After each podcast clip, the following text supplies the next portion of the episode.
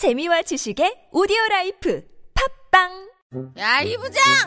네가 부장이면 땅이야? 뭐뭐뭐뭐 저 인간 저건 쟤 오늘도 술술 풀리고 안 먹고 회식 갔냐 내일도 시체 상태로 출근하겠구만 아 아유 고려 생활 건강 술술 풀리고 음주전 한포가 당신을 지켜드립니다. 특허받은 천연 유래 성분 숙취 해소제 술술 풀리고를 은하계 최저가로 딴지마켓에서 만나보세요.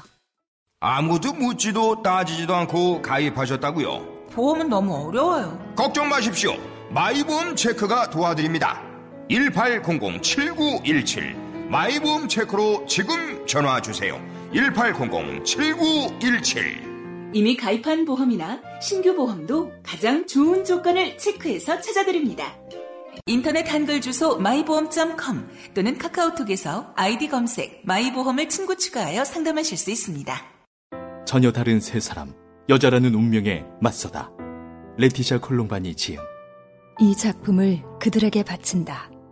사랑하고 아이를 낳아 기르고 수없이 쓰러졌다가 다시 일어나는 여자들에게 바친다. 그들이 벌이는 전투를 나는 안다. 그들 한 사람 한 사람이 얼마간 나이기도 하므로 장편 소설 세 갈래 길. 도서출판 밝은 세상. 다이어트를 위한 꿀팁!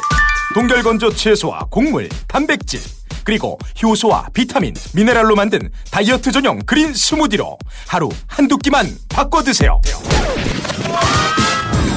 비타샵 그린 스무디 다이어트 1522-6648 1522-6648 혹은 비타샵을 검색해 주세요.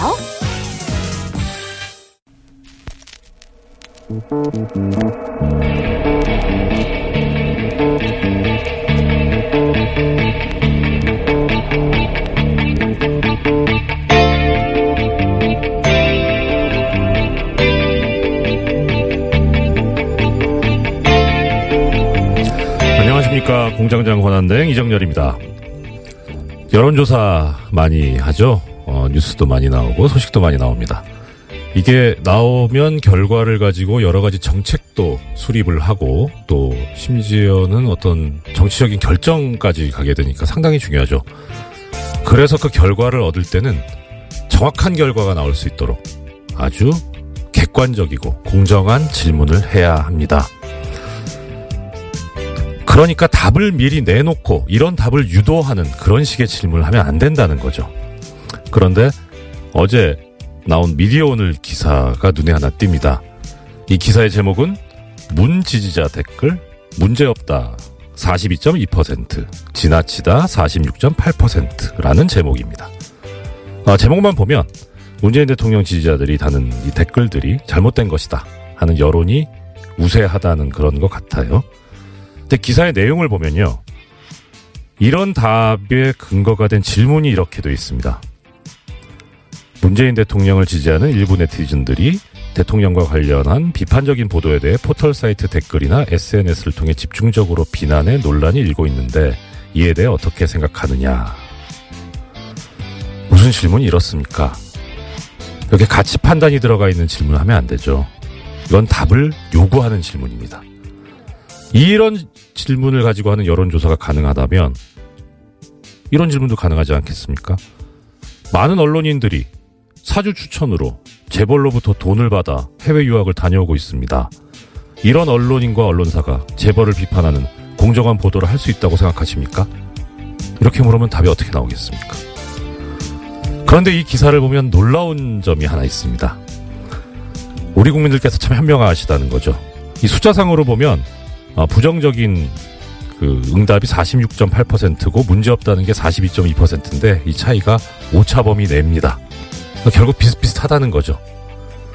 그런데 또 이 기사에서 보면 언론 적폐 청산이 필요하냐라는 질문을 했는데 필요하다는 응답이 무려 80.4%입니다.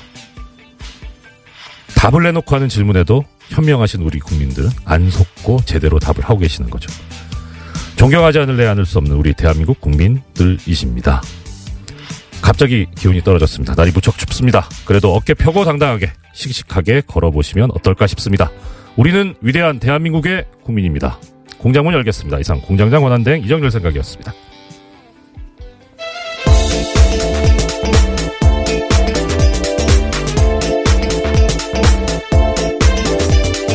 예, 시사인의 김은지입니다. 장자연 씨 사건 전문 기자. 기자님. 언제부터 제가 그렇게 된지는 조금 당황스러운데요. 예, 지켜보시 열심히 취재하라는 뜻으로 알겠습니다. 예. 아, 어제 예. 그저 화제 중에 하나가 우리 지금 저 뉴스 공장 관련된 분들 뭐 이제 거의 실, 저 실시간 검색어에 많이 올라가셨어요. 근데 장자 특히 장자연 씨. 네, 이- 그렇죠. 어제 예. 하루 종일 실시간 검색어였는데요. 네. 관련해서 청와대 청원 게시판에는 어제 하루만 해도 천 건 넘는 게시글이 올라왔다라고 합니다. 아, 이그 천 분이 동일했다는 게 아니라 천 건. 예, 그래서 글 자체가 천 건이 올라온 건데요. 이야. 특히 유력 인사에 대한 수사가 제대로 이루어졌는지에 대해서 규명해야 된다라는 네네. 목소리 커지고 있어서요. 예. 검찰 과거사위에서는 오는 1월 안에 장치 사건에 대해서 재수사 여부를 결정한다라고 합니다. 아니 이 정도면 뭐 결정하셔야 되는 거 아닌가 싶은데요. 그런데 천 건이면 어떻게 보면 많다고도 볼 수 있지만 그거는 한 군데 좀 집중해서 몰아야 되지 않을까 싶기도 한데요. 뭐 청와대 대합을 나오려면요 20만 명 20만 이상이 분. 지금 네. 해야 돼서요. 예. 뭐 그것이 아니더라도 어쨌거나 검찰 과거사위가 이 사건 자체를 재수사할지에 대해서 검토한다고 하니까 네. 어떻게 여론이 움직일지도 중요한 부분일 것 같습니다. 아, 어, 제 생각에는 이 장자연 씨 사건 전문 기자이신 왜 얼마 전에 네, 어쩌다가 유- 계속 그렇게 됐습니다. 유시춘 전 장관께서 저기 청와대 청원 게시판에 글을 올리셨잖아요. 예, 유시민 전 장관요. 아, 유시친 예 선생님은 좀 유시민 이따가 나오시죠. 좋아서. 예, 예. 죄송합니다. 예. 예, 유시민 전 장관께서 올려가지고 상당히 많은 호응을 얻으셨는데 그런 이제 전문가 분이 하시니까 많이 알려진 또 이제 말하는 네임드 분이 하시면 많이 좀 나온다. 네임드이신 우리 김은지 기자께서 청원 한번 하시면 어떨까요? 아, 뭐 제가 네임드 이도도 아닌 뿐만이라요. 예, 기자는 뭐 기사로서 이렇게 또 보여드려야 되니까 열심히 아. 취재하라는 격려를 알겠습니다.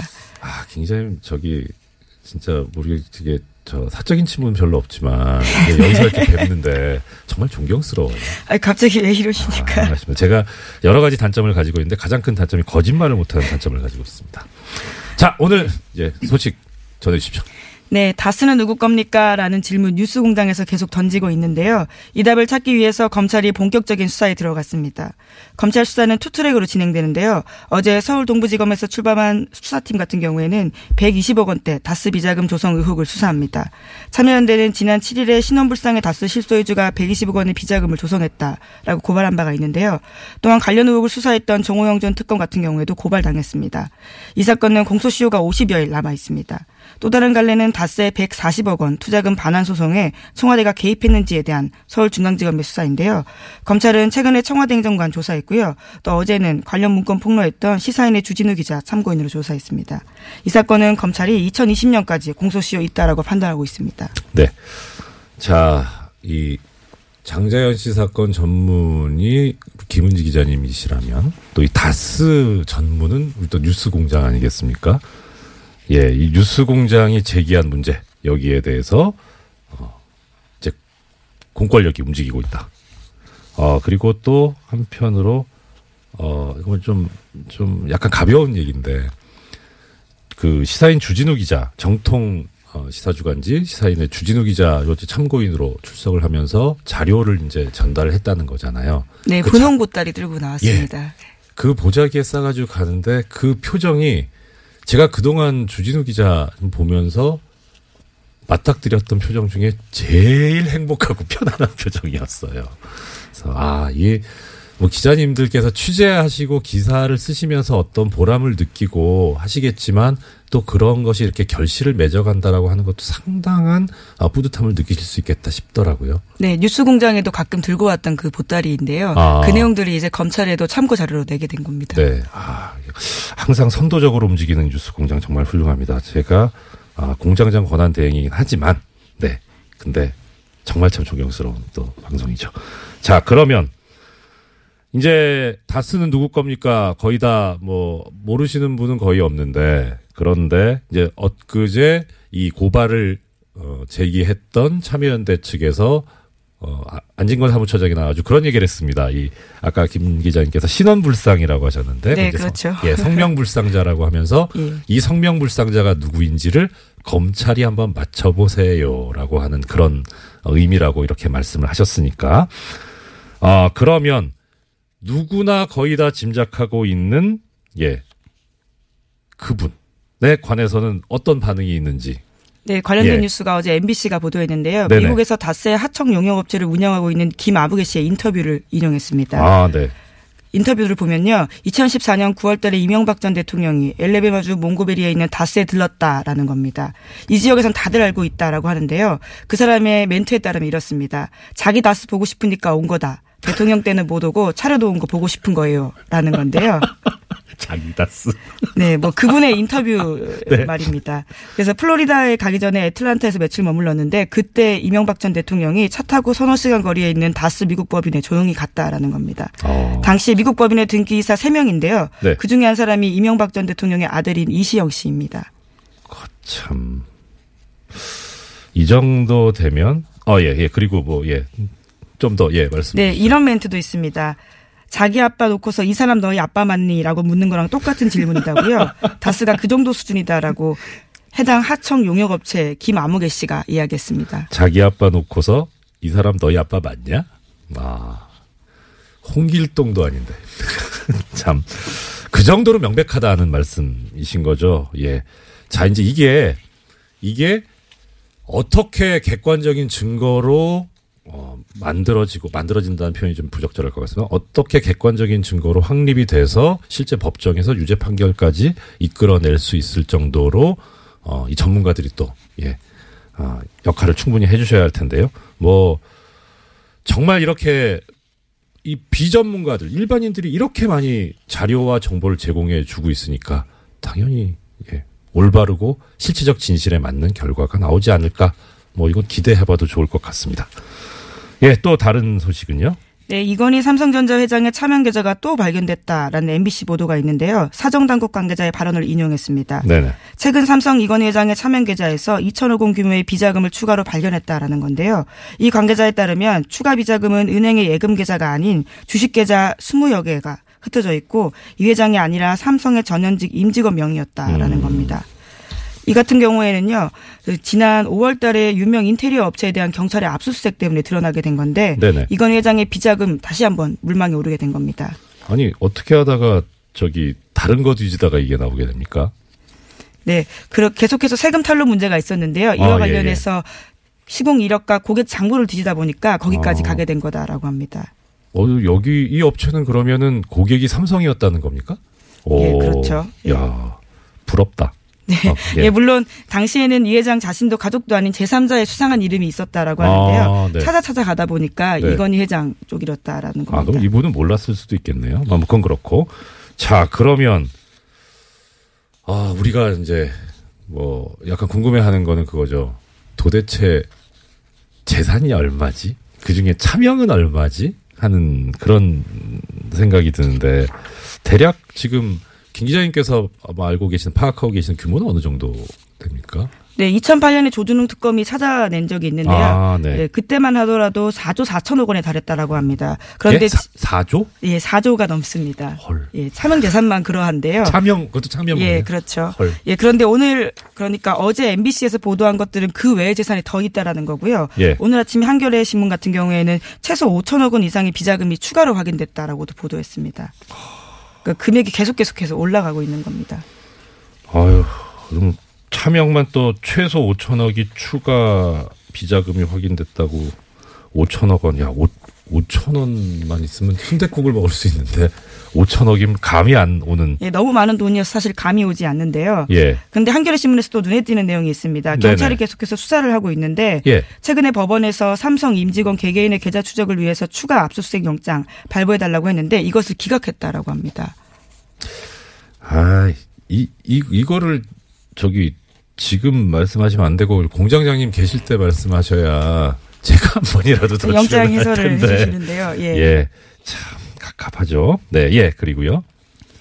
네, 그래서요. 이것은 이제까지 2008년 말씀드렸던 것처럼 조준웅 특검 때 찾았던 돈과 다른 것들이어서요. 아. 계속해서 비자금 규모가 얼마나 늘어날지는 아직까지도 가늠이 안 되는 상황입니다. 예, 그 뭐 총수, 아 총수란다. 네, 공장장이죠. 예, 예, 공장장 직업이 여러. 개입니다. 예, 네. 공장장께서 어, 제작했던 저수지 게임 있지 않습니까? 그뭐 애청자 여러분들께서도 많이 들어오고 아시겠지만 이 저수지 게임이 이제 이명박 전 대통령의 어떤 그 재산 형성과 관련된 그런 건데 이 저수지가 또 삼성의 저수지는 또 따로 있을 테니까. 근데 정말 저수지라는 말이 어울리지 않나.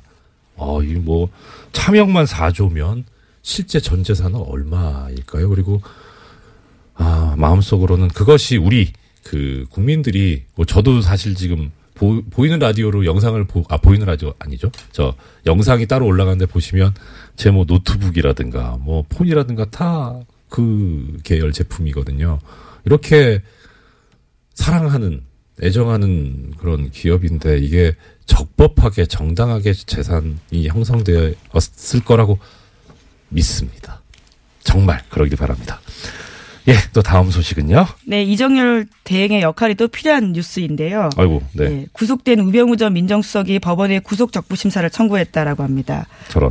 구속 적부심은 구속이 합당한지 법원에 다시 한번 판단을 맡기는 절차인데 뉴스공장에서도 몇 번씩 전해드린 바가 있습니다. 네, 그렇습니다. 우전 수석의 검찰의 세 번째 구속영장 청구 끝에 구속된 지 열흘 만에 이런 행위들을 한 건데요. 우 전 수석은 지난해 7월 달에 추명호 전 국정원 국익정보 국장에게 자신의 비리 의혹을 감찰 중이던 이석수 전 특별감찰관 등에 대해서 불법 사찰하고 지시한 그 결과로 비선 보고받은 혐의로 구속된 바가 있습니다. 네.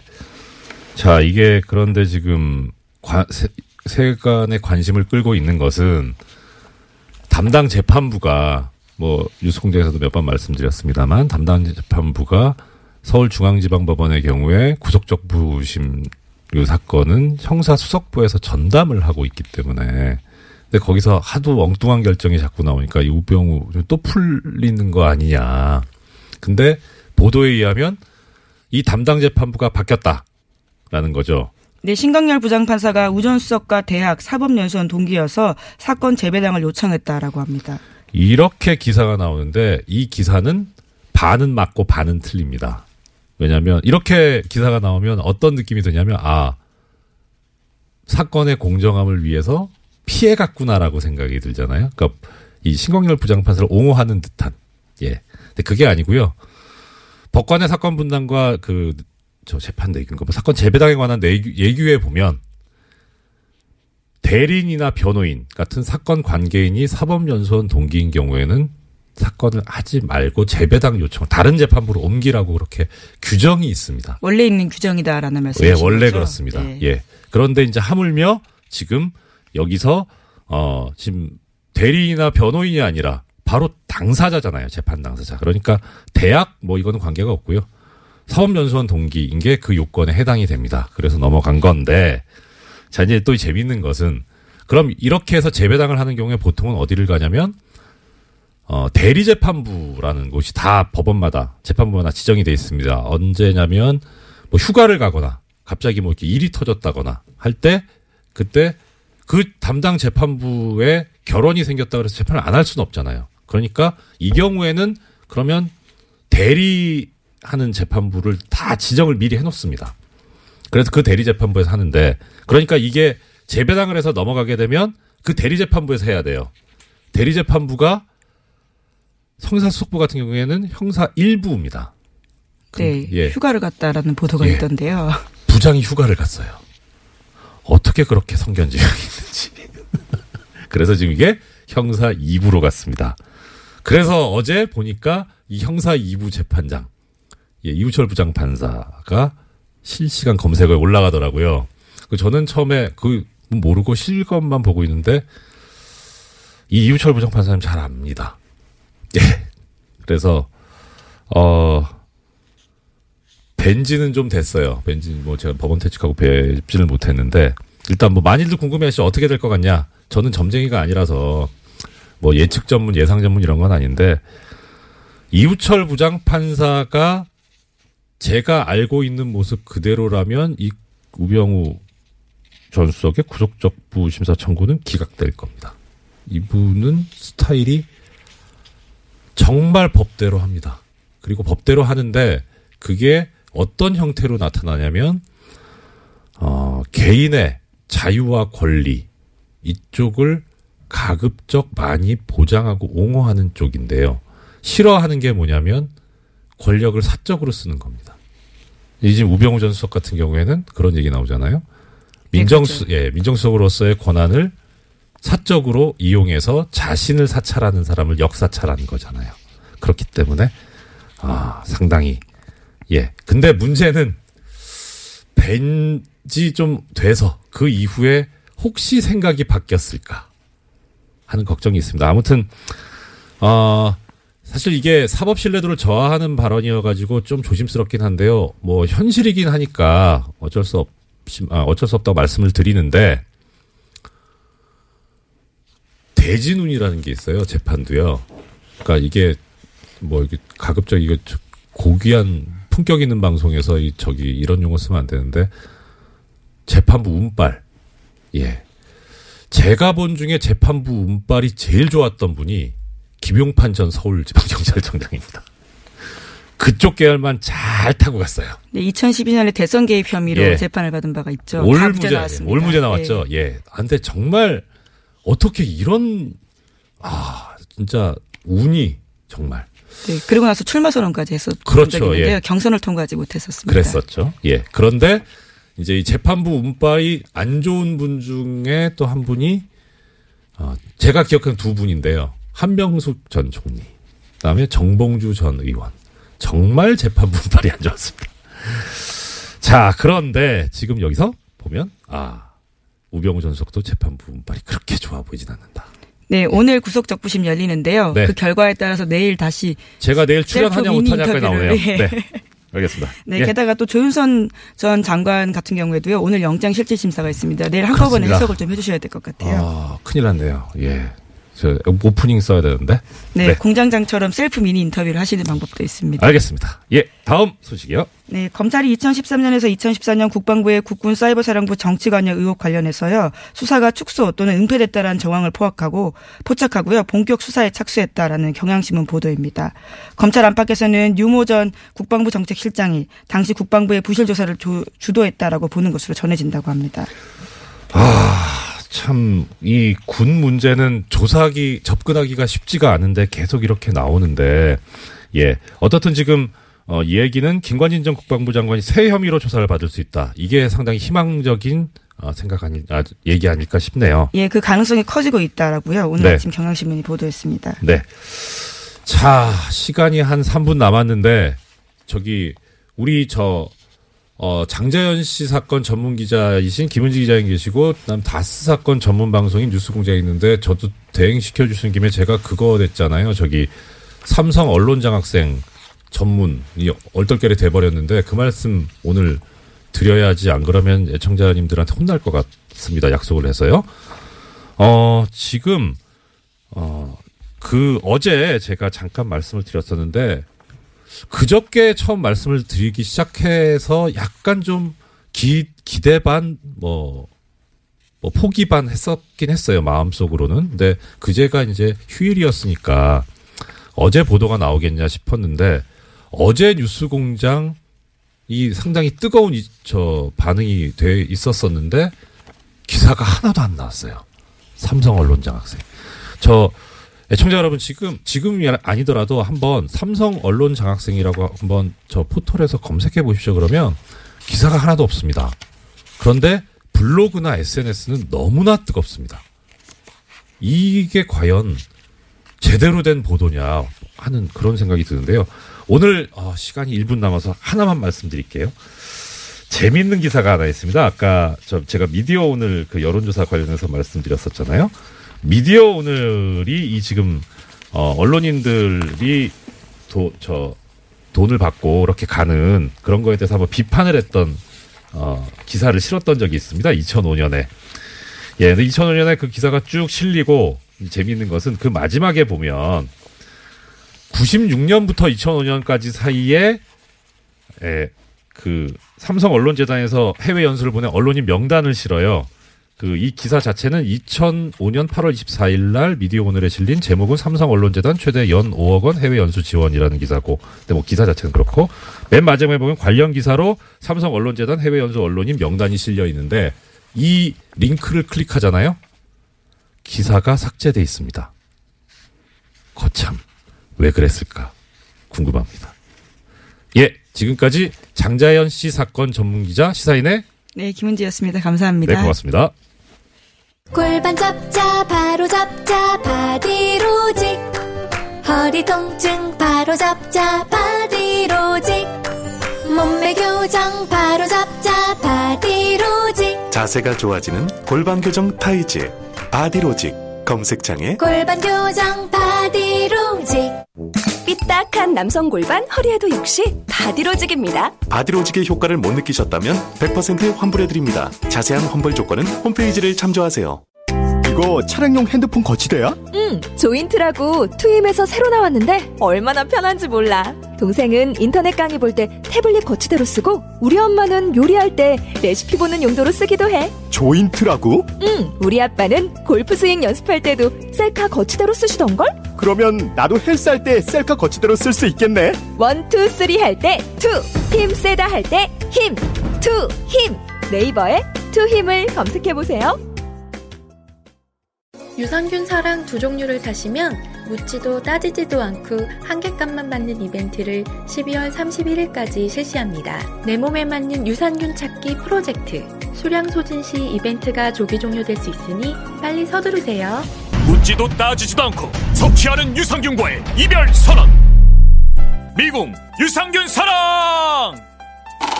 너를 위한 헌정 유산균, 나를 위한 적중 유산균. 유산균 사랑 4종 출시.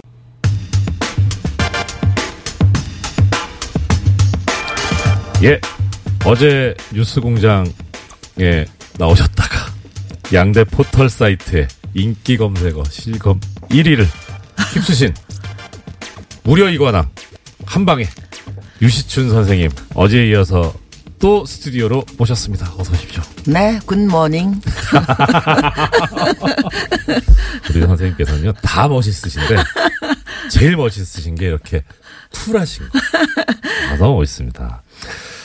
자, 저 어제 혹시 못 들으신 분들을 위해서 잠깐 어제 그 선생님께서 하셨던 말씀을 좀 정리를 해드리겠습니다. 이유신 선생님께서는 1987년 어, 민주쟁치 6월 항쟁, 때 민주쟁치 국민운동본부 상임 집행위원을 맡으셨었고요. 현재 이제 사단법인 6월 민주항쟁 계승사업회 이사장이시고요. 네. 그리고 어제 하셨던 말씀이 이겁니다. 그 6월 1987년 6월 항쟁에 도화선이 됐던 당시 박종철 군 고문치사 사건. 네. 그 말씀해 주셨고 그리고 그것을 토대로 해서 어 국민 주권을 되찾아오기 위한 아 여러 가지 그 집회가 있었고 결국 1987년 5월 27일 날 향림교회에 모여서 어 민주정치 국민운동 본부를 결성하는 아 정말 드라마틱한 그 종로통에서 다들 숨어 계시다가 쪽지로 어디로 모여라라고 하는 예. 그 말씀까지 주셨고요. 이제 우리가 6월 항쟁이라고 불, 부르는 이 6월 10일 날 대규모 집회, 시위 이 얘기부터 오늘 말씀을 들을 예정입니다. 네, 어제 말씀드렸지만 저희가 6월 10일로 대회 날짜를 잡은 것은 네. 그날이 바로 전두환이 자기 아, 네. 어, 군사 반란의 친구인 노태우에게 네. 어, 무슨 권력을 승계해주는 민정당 전당대회 날이었기 때문에 네, 네. 바로 그날 그 시각에 맞춘 것입니다. 네. 그랬는데 이제 어, 마지막에 네. 경론 토론 끝에 어, 그 당시 야당이 에, 개헌 국민 청원 운동을 하고 있었기 때문에 합류하면서 네. 그분들의 조직들을 이용해서 전단지가 전국에 서울에만 한 20만 장이 뿌려졌습니다. 어, 예. 그래서 뭐 7일부터 그 전단지가 도로에 그 하얗게 나뒹구는 네네. 그런 상황이었고요. 경찰이 이것을 뭐 불법 집회로 간주하고 어, 미리 차단해 놨었기 때문에 어, 7일부터 즉 대회 나흘 전부터 성공회 입구는 3중 4중 전경들의 겹으로 겹겹이 쌓여 있었습니다. 들어갈 수가 없었어요. 어제 하신 말씀 중에 하나가 이제 이 6월 항쟁이 성공의 그 서울 네. 의 교당 교당이라고 하나요? 예, 교회, 예, 교회, 예, 예. 예. 거기서 이제 어 지금 그 핵심 집행부께서 계셨다는 거였는데 한승원 변호사께서 성공해서 했기 때문에 성공했다. 네. 그 말씀도 예 하셨다고. 근데 그러면 아까 좀 전에 말씀 주셨 것이 삼중사중으로 겹겹이 네. 둘러서져 있었는데 어떻게 들어가시게 됐어요? 네, 뭐 거기에 국본 한 20분이 네. 모이셨는데 네. 이제 어르신들은 그땐 제가 30대 중반이었으니까 제일 어렸습니다. 그때 이제 어르신들이 박형규 목사님, 예. 뭐 지선 스님, 네. 그다음에 금영균 목사님 이런 예. 분들을 이제 미리 딱 그 겹겹이 포위하기 그 직전에 한 대여섯 분은 들어가시는데 성공했고요. 그게 며칠 전 그게 6일부터입니다. 아, 6월 6일부터 미리 예. 들어가 계셨고 네네. 저는 7일 날 아침에 집에서 나오는데 벌써 네. 우리 이 판사님처럼 이렇게 체격이 좋으신 사복 두 분이 딱 나오는데 지키는 팔을 잡는 게 어디 가십니까 이래요. 예. 아 순간 연금이 시작됐구나 생각을 하고 어. 제가 마침 그때 원고지 그때는 지금처럼 이메일이 예, 그렇죠. 없어서 예, 예. 원고지를 직접 갖다 줄 때입니다. 예, 예, 출판사나 예. 신문사에. 예. 마침 그때 어딘가에 제가 원고를 갖다 줄 일이 있어서 네. 원고지 열 매를 또르르 만 걸 갖고 있었어요. 예. 그래서 이거 보면서 안 보이세요? 나 지금 출판사에 원고 갖다 주러 가잖아요. 그땐 예. 제가 차가 없었습니다. 예, 그래서. 차 있으면 나 좀 같이 갑시다. 그랬더니 오, 멋있다. 아, 아, 그러십니까? 그러더니 그럼 다녀오세요. 이러는 거야. 어, 네. 딴데 가시면 안 됩니다. 이러, 이러는 거예요. 그날 나오면서 보니까 제가 그렇게 연금 조치가 내려진 줄 모르고 셔링 아. 치마에 예. 짧은 티셔츠를 입었더라고요. 날씨가 더울 때잖아요. 네, 조금. 더웠습니다. 예. 덥기는. 네. 그래서 뒤돌아보면서 아, 너희들 굿바이다 그러고서는 갔다가 잠실에 있는 친구 예. 집에서 자고 아. 아침 그러니까 6월 8일 아침 5시 새벽 5시 반에 성공회 입구가 이 시청 출구에서 한 100m 예, 예, 떨어져 예, 예. 있잖아요. 네. 곰곰이 생각을 했어요. 저걸 어떻게 뚫고 들어갈 건가 했 생각을 하다가 그 당시 우리를 많이 도와주신 그 성공회 성당 주임 신부인 박종기 신부님이라고 네, 네, 네. 40대 젊은 신부님이 계셨어요. 아, 그분 아드님이 신학생인 거 제가 알았거든요. 아. 전화를 했더니 받아요. 예. 이렇게 막혀 있는데 내가 꼭 들어가야 된다. 거기 지금 어르신만 계시고 네. 거기 가면 성명서도 쓰고 이 머리띠도 네. 만들어야 되고 이러저러한 실무를 담당할 사람이 없지 않냐. 네네. 내가 꼭 들어가야 되겠다. 그랬더니 예. 그럼 한번 생각해 보자고. 그래서 내가 그러면 새벽 기도회가 늘 있으니까요. 내가 예, 그럼 예, 피아노 예. 반주자인데 늦은 걸로 꾸미고 헐떡거리고 갈 테니까 네. 네가 얼른 나를 끌어다오. 아. 그렇게 하고서는 갔는데 지금은 곧 지금도 곧, 곧 카페 노천 카페 예, 옆에 있습니다, 있습니다. 조그만 예. 쪽문이 있죠. 네. 글로 갔어요. 갔더니 예. 뭐 삼겹사겹 에워싸고 있죠. 그래서 내가 숨을 막 헐떡거리면서 가서 나 큰일 났어요. 지금 신부님한테 쫓겨나게 생겼어요. 나 지금 피아노 반주자인데 지금 기도 시작됐는데 진짜 혼나게 생겼네. 그러고 쭝얼거리고 있는데 그 박종기 신부님 아드님 지금 신부님이 되셨습니다. 아, 예. 그분이 나오시더니 왜 이렇게 늦었어요? 그러고선 손을 콱 잡아당기니까 어어어 하는 사이에 그 쪽문을 통과해서 제가 들어갔습니다. 이제 외람된 말씀인데 지금 선생님이 발연기를 믿었단 말이에요. 그렇게 했고요. 그어 하는 사이에 들어갔고요. 가보니까 이제 몇 분이 들어와 계셨고 네. 아, 예. 이제 그날 8일 날 음, 뭐 신문 방송에 난리가 났죠, 전부. 그렇죠. 그날 이제 고인이 되셨습니다만 양순직 그 당시 야, 예, 어, 예. 총재 하신 총재, 예. 분이 당직자의 도움을 받아서 한영애 씨라고 그때 예, 이어버리셨는데 예, 예, 예. 그분하고 같이 계셨죠. 그 옆에 네. 수녀원 담장을 타고 내려오셨고요. 아. 그 다음에 그때 농민운동 하시던 서경원 예, 계셨는데 그분은 좀 생기기도 농부처럼 예, 생기셨잖아요. 예, 네. 그래서 청소부 복장을 하고 예. 빗자루 들고 청소부인 척하고 들어왔고요. 그 그렇게 뭐 그 기기묘미한 방법으로 모여서 거기서 예. 삼 3박 4일 동안 박정기 신부님의 사제관에 있는 모든 와인과 음. 쌀과 음식을 다 축내고 밥도 제가 거들어 줬고요. 예. 뭐그 사제관 안에 있는 모든 음식을 저희들이 다 먹어 아, 치웠습니다. 그러니까 아이고 선생님께서 지금 그렇게 말씀하시지만 사실 외부하고 이제 이게 완전히 안 단절되어. 있었습니다. 그러면 지금처럼 뭐 핸드폰도 없고요. 그렇죠. 더군다나 이 뭐 휴대전화도 없었고요. 예, 예. 유선전화에만 의지를 했는데 네. 밖으로부터 완전히 이 모든 것이 통신과 만남과 예. 모든 것이 다 두절된 상태에서 사흘을 보냈지만 바빴습니다 그 안에서 예. 현수막도 걸어야 되고 예. 머리띠도 만들어야 되고 성명서도 써야 되고 근데 어찌어찌 알고 동아일보에 유일하게 그날 저희들 사진이 났는데요. 네. 그 얼리 버드들은 일찍 일어나서 어찌어찌 네. 알고 동아일보하고 제 기억으로는 두 군데 신문사 기자들이 들어와서 유, 유의하게 그때 사진이 있습니다. 음. 그 당시 신문을 보면. 예. 아, 그, 참, 이렇게, 참, 가볍게 말씀하시지만, 그때를 생각해 보면. 아, 그때도 즐겁게 했습니다. 아, 또 이렇게, 그니까, 즐기는 사람을 이기지 못한다고 하잖아요. 네. 그러니까 정말, 아, 선생님께서 이렇게 말씀하시는데, 이게, 그게 아마 성공의 원동력이 아니었나 싶습니다. 아, 지금, 1710님께서, 신부님이 무슨 아드님이 있으시냐. 아, 성공회는 네. 신부님이 결혼을 하십니다. 네. 네. 예, 그 성공회의 그. 영국 캐더릭이죠, 그러니까. 예, 네. 이렇게 허용이 돼 있어서, 예. 방금 지금 저 댓글을 봐서 좀 여쭤봤습니다. 저 그 신부님이 적극적으로 도와주시던 분이었는데 하느님께서 어떻게 그렇게 아름다운 분들을 일찍 데려가시는지 일찍 돌아가셨고요. 예. 오늘 아침 무척 그립습니다. 그러게 말입니다. 네.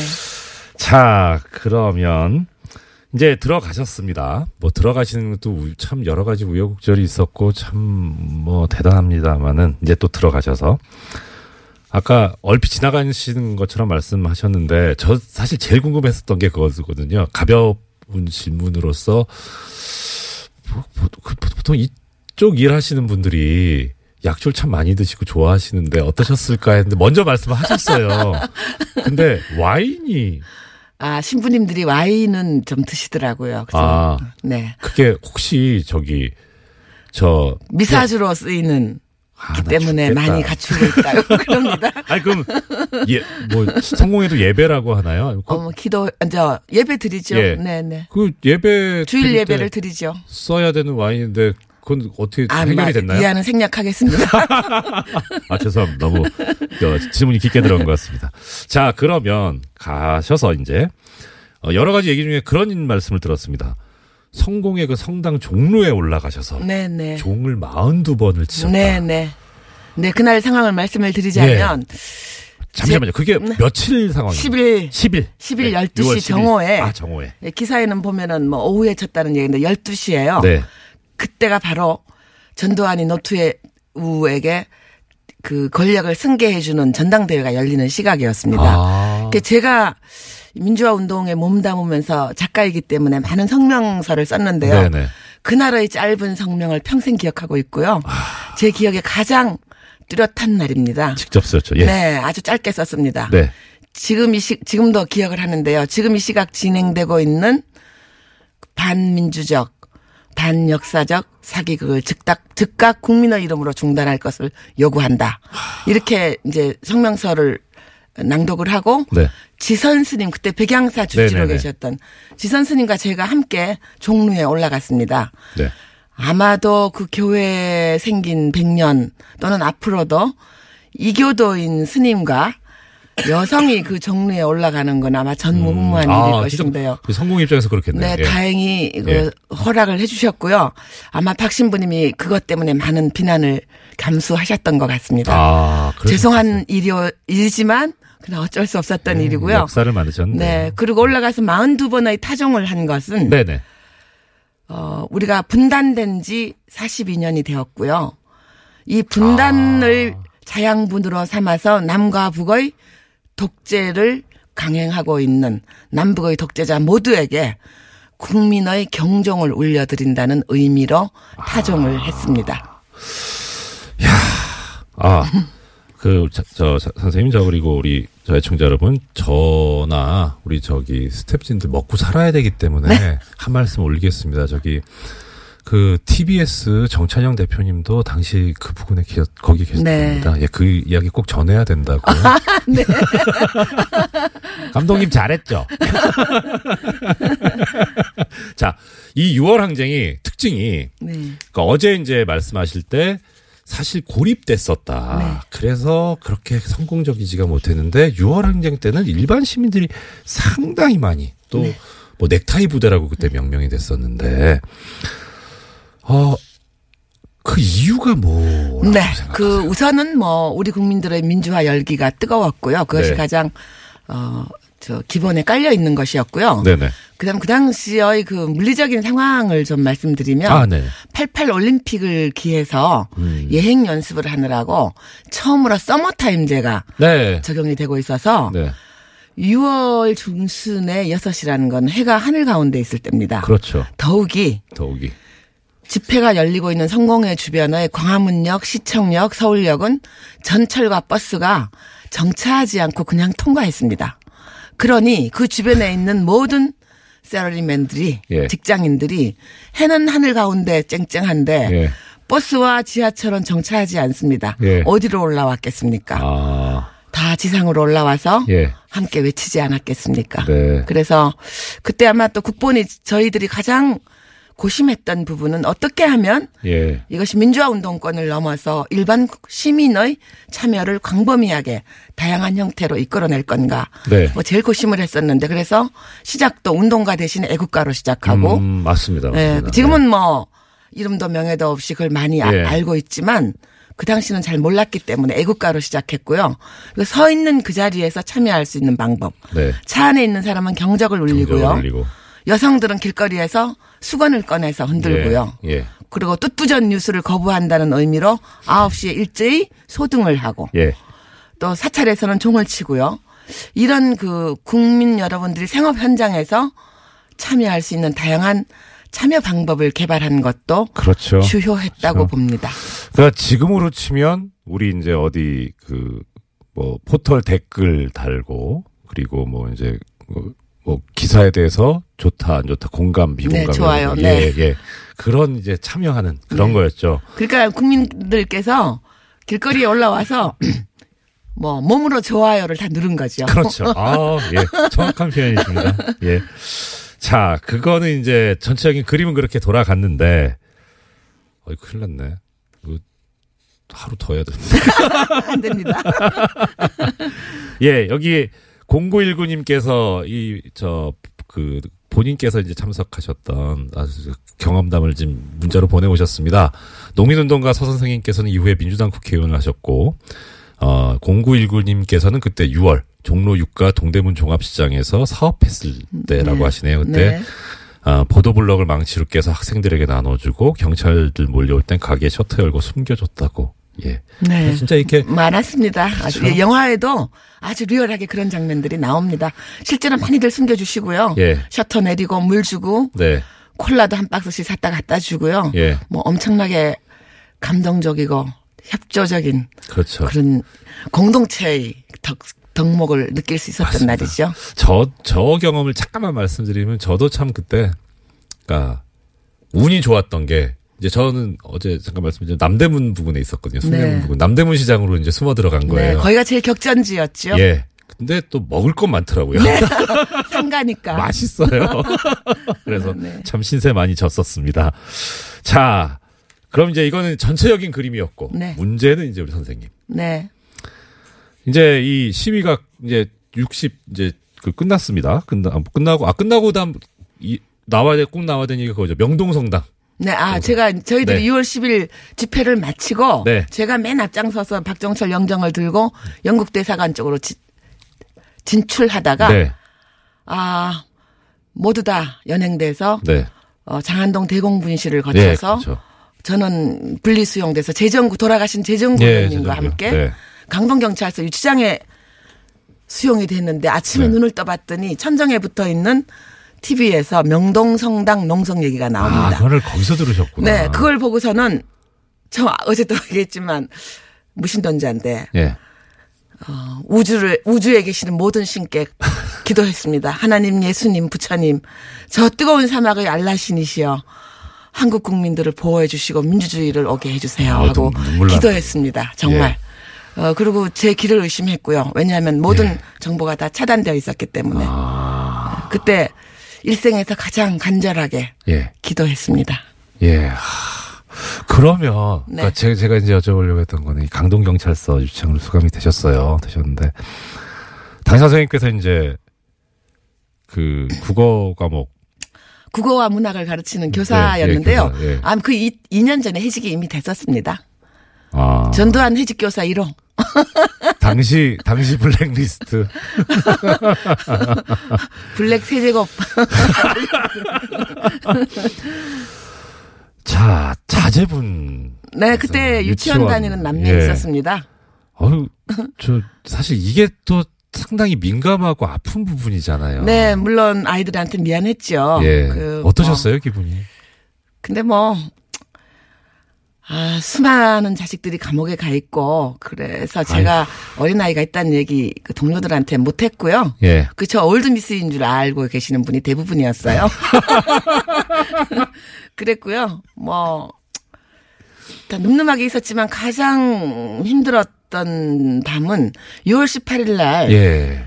그 우리 시위가 또 한 번 폭발했던 그렇죠, 날인데 폭발했죠. 조영래 변호사님이 제 변호인이셨는데 네. 오셔가지고 계엄령 설이 돈다는 풍문을 말씀해 주셨을 때는 예. 등골이 좀 오싹했고요. 예. 실제로 계엄령을 준비를 했었고요. 전대안이. 예, 예. 그때는 아이들을 못 보는 게 아닌가 하는 아주 그 무서운 공포도 잠깐 잠겨 있었습니다. 공포도 공포고 그래도 또 도움을 주시는 뭐 예를 들어서 시댁이나 뭐 그런 거 다 잊어버리고 살았습니다. 죄송합니다. 제가 괜히 쓸데없는 질문을 드리는 네. 것 같아요. 네. 자, 그러면 이렇게 해서 그럼 자 수감되셨다가 언제 어떻게 나오시게 네. 그런데 그때 이제 우리가 민주화 운동이 상승기에 있었기 때문에 네네. 저희들을 함부로 다루지 못했습니다. 아, 그럼요. 네. 그리고 예. 서울구치소에 가서 여러 번 면회도 오시고 그 YSDJ께서 다녀가셔서 영치금도 넣어주시고 그렇게 하셨는데 예. 6.29 선언이 나고 난 다음에는 아 이거 오래지 않아서 나갈 수 있겠구나 하는 생각을 가졌고요. 아. 검사치조라 그러나요? 검치. 예, 그것도 저희들이 보통 보통 형사법에 의하면 우리가 나가야 되잖아요. 예, 검찰로. 그렇죠. 예. 검찰이 구치소로 왔었습니다. 그게 어떻게 보면 특혜일 수 있지만 어떻게 보면 기자를 따돌리느라고. 예, 네. 예, 그러니까 그 꼼수죠. 그렇죠. 예, 그러니까, 편법이겠죠. 예, 그렇게 네. 해서 바깥 공기를 못 쐬게 하려는 또 네. 그런 생각도 있고. 네.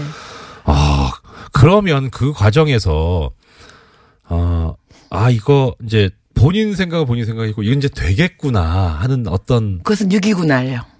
6.29 네. 선언이 나던 날. 네. 아, 우리가 어쩌면 징역을 살지 않을지도 모르겠다. 예. 재판을 받지 않고 나갈 수도 있겠구나. 예, 예. 아, 라는 희망을 가졌고요. 어, 예. 그것이 현실화되었습니다. 그리고 나온 것은 이한열 장례가 있던 그 전날 나왔습니다. 아, 그래도 좀 예. 더 계셨었군요. 예. 그 전날 나와서 어, 처음 간 것이 연세대학교 이한열 네, 네. 어, 네. 장례식장이었습니다. 아, 너무나 감격적이었습니다. 그때 그러면 그러니까 아 우리가 이기겠구나라는 생각이 드셨던 어떤 지점이랄까 때는 언제쯤? 6월 18일 날 계엄령 풍문이 돌았을 때는 너무 공포스러웠고요. 예. 뭐 광주에서 그런 학살을 감행한 집단이니 무엇을 못하겠습니까? 맞다, 맞다. 근데 네. 제가 보기에는 그때 계엄령 다 시나리오가 있었는데 네. 미국이 모종의 역할을 했던 것 같고요. 예.